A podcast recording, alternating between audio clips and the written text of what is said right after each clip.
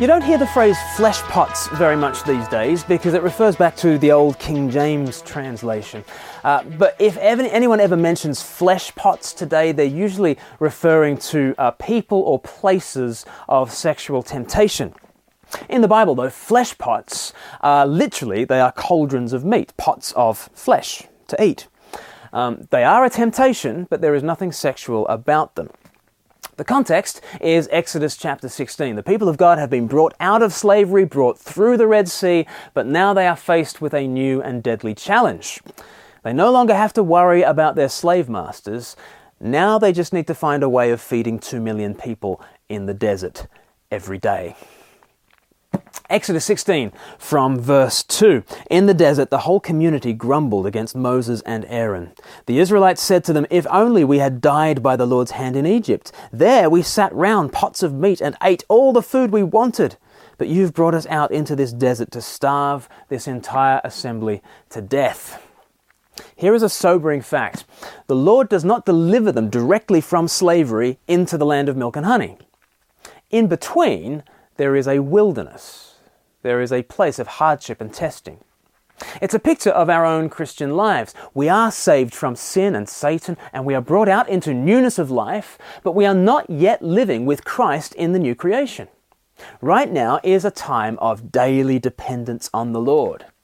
And just like the Israelites, we too are tempted to grumble about our present and to idealize our past to say things like, oh, the old life was wonderful. Wasn't, wasn't Egypt brilliant? We conveniently misremember. Wasn't Egypt fantastic? It was just all feasting and fullness. That's how the Israelites were recalling their time of slavery and genocide. They were, oh, forget the slavery, forget the slave masters, forget the genocide. Do you remember the barbecues? Weren't the barbecues good? You know, that's, that's what the flesh pots were there were these cauldrons of meat which the Israelites harked back to. Flesh pots are not about our sex life, they are about our old life. But here's the issue lusting after some nostalgic conception of the past can be even more spiritually poisonous. In the wilderness years, the Israelites would often hark back with rose tinted glasses to their time in Egypt. So, for example, in Numbers chapter 11, verse 5, they say, We remember the fish that we ate in Egypt at no cost. Also, the cucumbers, melons, leeks, onions, and garlic. Very literally, they looked back on their green salad days. But now, now they just look out at the desert and all they see is scarcity and death. When Jesus leads us into a desert place, this is our temptation too. We start to reimagine life without Him as flesh pots. We, we start to reimagine our past. We start to look out at the non Christian world and we just see flesh pots everywhere. And so we just grumble and we say, Our past was carefree and wonderful, but now Jesus has led me away from life and fullness. He's just led me into this desert to starve me. Such grumbling really grieves our Lord.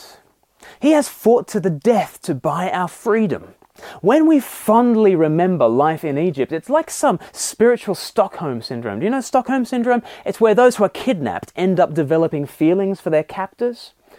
It's crazy, but you end up loving your slave masters. This is what happens with us too. We were enslaved to the old life, but we also loved it too. And sometimes it just makes us hark back and then grumble about the present. Now, just as an aside, um, the Bible is full of legitimate complaints. You can complain to the Lord. Plenty of times in the Bible, people are struggling and they tell God that they are unhappy. That's not a problem, that's a prayer. The Psalms are full of complaining prayers. The psalmist keeps on saying, Lord, this is terrible. I can't handle it. What are you going to do? That's a perfectly good prayer.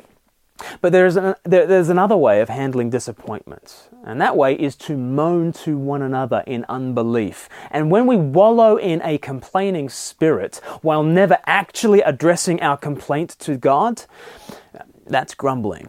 And the Lord takes offense. Of course, He takes offense. We're basically calling the Lord a murderer. We're effectively saying, You saved me from slavery in order to starve me in the desert. You're a sadist, Lord. That's what we're saying when we grumble.